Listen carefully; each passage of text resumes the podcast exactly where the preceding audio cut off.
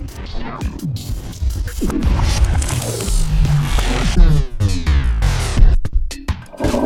knew that you were funny. I figure a psychologist too. Now look here, Peterson, let's get this straight. From now on, you must ask permission for everything you do. Benvenuti a questa dodicesima puntata di Storie di cacca, cacca e tabù, sempre in versione home edition. Trovato a proposito un blog molto interessante, softrevolution.org. L'articolo in questione dice La cacca delle donne è davvero un tabù?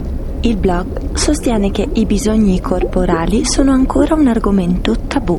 Nonostante la cacca possa essere spassosa, in realtà si parla in pubblico di cacca solo quando non si sta bene, usando espressioni eufemistiche, ben connotate nel loro significato, ma che lasciano il beneficio del dubbio. Starà davvero parlando di cacca?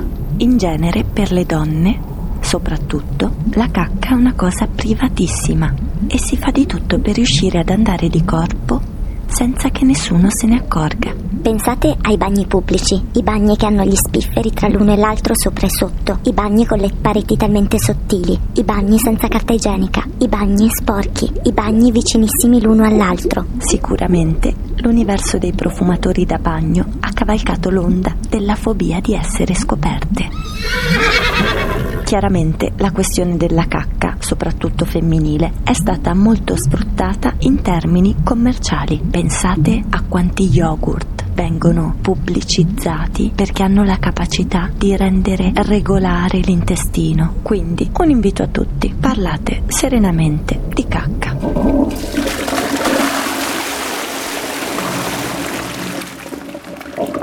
Wired.it ci conferma che l'uso del bagno rimane uno dei grandi tabù della nostra vita. A questo proposito le Nazioni Unite hanno istituito il 19 novembre il World Toilet Day, una campagna di sensibilizzazione al diritto di ogni persona di avere accesso ai servizi igienici adeguati. È un dato di fatto che una persona su tre al mondo non può usare un WC che garantisca un adeguato smaltimento delle materie organiche all'origine di moltissime epidemie.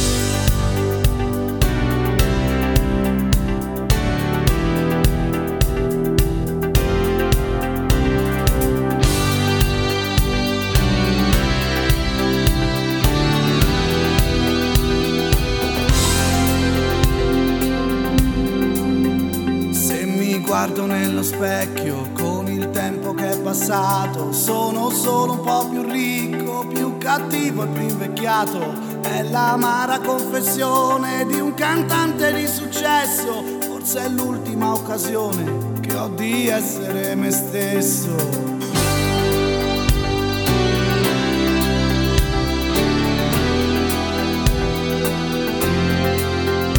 Quando ho smesso di studiare per campare di illusioni, sono stato il dispiacere di parenti e genitori. Ero uno di quei figli, sognatori adolescenti, che non vogliono consigli e rispondono fra i denti. Vaffanculo, vaffanculo. Ma la musica è cattiva, è una fossa di serpenti e per uno che ci arriva quanti sono i fallimenti? Mi diceva quella gente che si intende di canzoni, hai la faccia da perdente, mi dispiace non funzioni Masini, vaffanculo, vaffanculo, vaffanculo. Non importa se ho pianto e sofferto,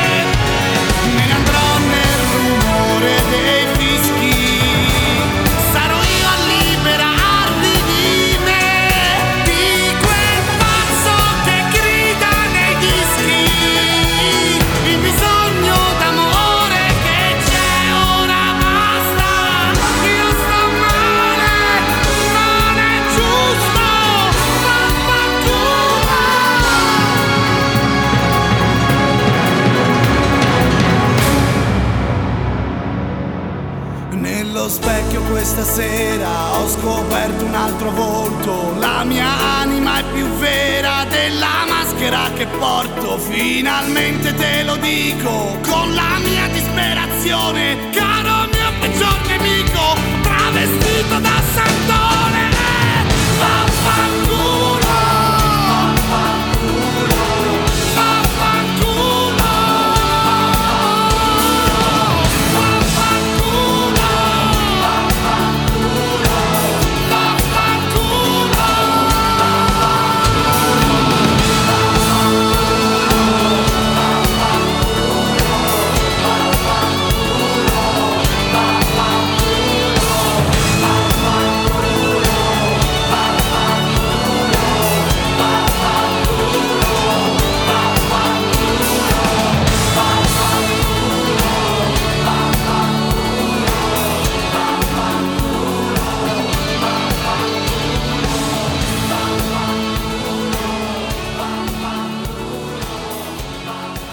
Tornando alla questione dei tabù, non potevo non citare Marco Masini, che per un lungo periodo ha rischiato di vedere la sua carriera rovinata per colpa di alcune voci messe in giro. Il cantante dice che nel 2001 ricevette una lettera eh, dalla TV che diceva ci spiace tanto, il pezzo è molto bello, ma l'artista emana energie negative. La casa discografica del cantante restituì il contratto dicendo che non riuscivano a fare promozione, quindi non avevano più a disposizione il budget per i suoi progetti. Elementi di critica omosessuale è un saggio uscito recentemente per la Inaudi di Mario Mieri. Mario Mieri è un personaggio abbastanza noto ed è eh, un, eh, un esponente di rilievo del movimento omosessuale eh, in Italia. Ed è qui in redazione. In redazione è vestito, direi di tutto punto. Allora, la prima cosa che vorrei chiedere appunto a Mario Mieli, questo 25enne esponente quasi leader del movimento omosessuale, è che cos'è il travestitismo e perché il travestitismo? Perché mi travesto? Mi travesto perché mi piace. Questo è il motivo, cioè mi sento molto spesso bene vestito da donna, quindi la risposta è molto semplice. E poi anche, se vuoi, eh, con un tantino di spirito polemico, in quanto intendo oppormi a quella normalità, secondo me demenziale, che vuole gli uomini necessariamente vestiti coi pantaloni e le donne, ecco, le donne possono travestirsi da uomo, ma l'uomo non può travestirsi da donna. Bisognerebbe interrogarsi sul perché di questa, di questa, così, di questa contraddizione. Altra personalità importante, se si parla di tabù, è Mario Mieli. Prendo spunto ora dalla presentazione dello spettacolo di Irene Serini, Abracadabra. La potete trovare per esteso sul sito iraneserini.it. Lo spettacolo, appunto, si chiama Abracadabra, incantesimi di Mario Mieli. Chi fu Mario Mieli? Fu un intellettuale italiano, ribelle al punto di suicidarsi all'età di 30 anni. Fu uomo, donna, poeta, filosofo, attore, militante, visionario, drogato, frocio, poliglotta, ricchissimo, narcisista, alchimista e ladro improvvisato. Fu insomma colui o colei che riuscì a racchiudere in sé il senso bruciante dei contrari che si uniscono. Dimostrò fin dalla più tenera età un'intelligenza e una vitalità erotica fuori dal comune. L'aneddotica si spreca. Scherzi telefonici alla vicina di casa, sfide a braccio di ferro con la nonna, tentati sconfinamenti al di là del muro di Berlino, tentati parricidi più o meno consapevoli, ruberie di vario genere, tra cui gli elegantissimi vestiti della madre e gioielli di zie altrettanto preziose, viaggi a Londra e Casablanca, innamoramenti a gogo, carcere, clinica psichiatrica, coprofagia e chi più ne ha meglio è. Mario Mieli è indifendibile, eppure, contemporaneamente, fu anche la prima persona nel nostro paese che non ebbe timore di scrivere. Tutti gli uomini sono donne e tutte le donne sono uomini. Sembra un incantesimo. È invece una delle tante frasi magiche racchiuse nel suo saggio di filosofia morale, Elementi di critica omosessuale. Un saggio dal titolo orribile, in cui però Mario Mieli inneggia il femminile, indagandone la forza e l'espressione in tutti gli esseri umani, al di là della sessualità di partenza, una forza che riguarda tutti e che se espressa con la stessa intensità e riconoscibilità del maschile farebbe evolvere ogni donna e ogni uomo, ampliandone il comportamento ed il pensiero. Mario Mieli riesce, con i suoi enormi mezzi intellettuali, visionari e ironici, a fare un volo schizofrenico e vedere le infinite possibilità dell'essere umano e delle sue rappresentazioni d'amore. Eros e Thanatos. Eros come risposta creativa a Thanatos. Perché fare uno spettacolo su Mario Mieli? Irene risponde così.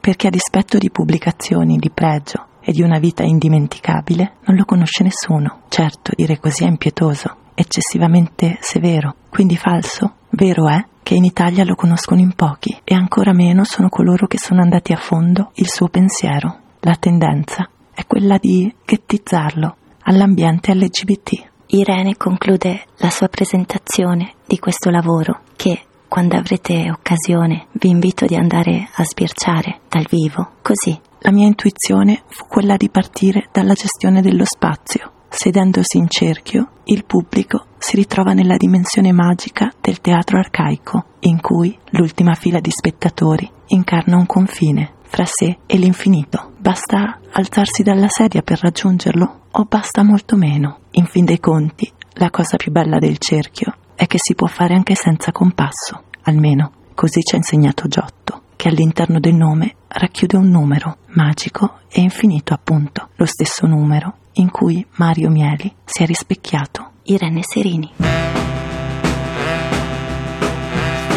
The girl can't help it. Can't help it, the girl can't help it. If she walks by, the mean folks getting gross. Can't help it, the girl can't help it. If she winks an eye, the breast lights turn to toes. Can't help it, the girl can't help it. If she got a lot of what they call the moles. Can't help it, the girl can't help it. The girl can't help it,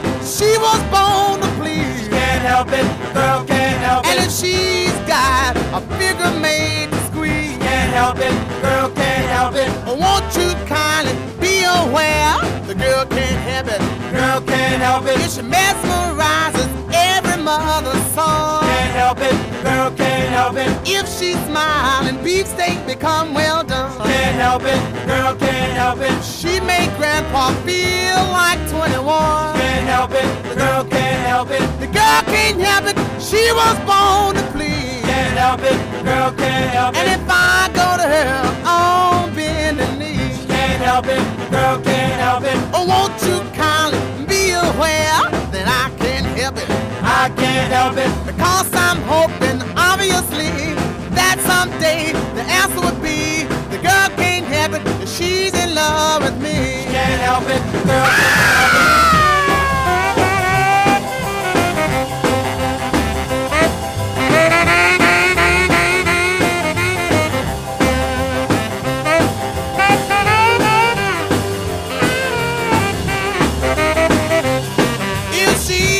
by, the men folks getting gross. Can't help it, girl can't help it. If she eye and the breast lights turn to toes. Can't help it, girl can't help it. She got a lot of what they call the moles. Can't help it, girl can't help it. The girl can't help it, she was born to please. Can't help it, girl can't help it. And if she's got a figure made to squeeze. Can't help it, girl can't help it.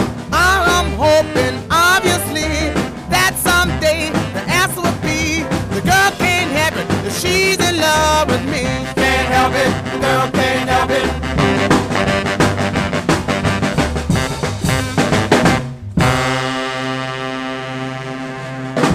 Tabù. Il termine tabù, dall'inglese tabù, adattamento del termine polinesiano tapu, significa sottoposto a restrizioni e, in senso più ampio e in relazione alle concezioni rituali e religiose anche sacro o proibito, in etnologia e in storia delle religioni indica l'interdizione di avere contatto con determinate persone, di frequentare certi luoghi, di cibarsi di alcuni alimenti, imposta per motivi di rispetto, per ragioni rituali o igieniche. Culturalmente la sua funzione consiste nell'ordinare la realtà sociale, costituendo una guida alle azioni umane in moltissime circostanze altrimenti ambigue. In psicoanalisi, per tabù, si intende ogni atto proibito o pensiero non ammissibile alla coscienza. Babs, where do eggs come from?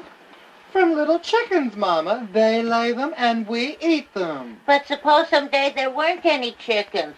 Would that mean there wouldn't be any eggs? Oh, I don't think you have to worry about that, Mama. But, but is it true, Babs? If there weren't any chickens, there wouldn't be any eggs. Is that true? I suppose so, Mama, but there will always be chickens. You can be sure of that. But suppose someday it happens. Suppose someday there weren't any chickens. Oh, Babs, what could I possibly do? And then the Eggman wouldn't have, he wouldn't have a job? It might happen, Babs. What could I do? Now, Mama, that's just egg paranoia. I think you're being very silly. There will always be chickens. Why, there are so many chickens now that we can eat some and let some of them live in order to supply us with eggs. Chickens are plentiful, Mama. The world will never be without chickens. You can be sure of that. Ritorno per un attimo all'intervista pubblicata sulla rivista not.neroeditions.com dove Enrico Petrilli dialoga con l'autore di Dunkle Materie, la materia oscura, del tedesco Florian Werner. La merda è una sostanza bitorzoluta che inceppa il motore della macchina economica capitalista. La sua presenza mette in discussione l'immagine dell'homo economicus come soggetto razionale e orientato al profitto. La merda rappresenta una sorta di materia autentica che è diventata sempre più rara nella società virtuale postmoderna. Le cacche dei cani sui marciapiedi o le strisce nei bagni pubblici non possono semplicemente essere cancellate, copiate e incollate su un altro schermo con un clic. Potrà anche disgustarci, ma è reale. La famosa scena di Pink Flamingos di John Waters, in cui Divine mangia una fumante cacca di cane, fa molto più effetto nello spettatore di qualsiasi scena animata, computerizzata dei DreamWorks Studios. Um, did you really eat dog shit, by the way? Well, I didn't eat it. I put it in my mouth and spit it back out. I always thought eating you have to swallow it, you know. You didn't swallow it? No. What did it, um, did you rehearse that? No. Because I really didn't think he was, I thought he was kidding me. I thought you must have been, he probably thought you were kidding him. You, No, were the one who did it. He was quite serious. And he'd asked me a year before, when he Mm. first got the idea for this. And he said, you're going to play the filthiest person alive. He said, so, and let's really give it to them. I think we as if just as of a door shut. I said, no problem, you know, I can do anything. And then we're making the movie, and he was very vague about the last day's shooting. And with John, everything is quite scheduled out on a piece of paper, you know, this, this scene, this scene. But the last day, there was nothing written down. You know?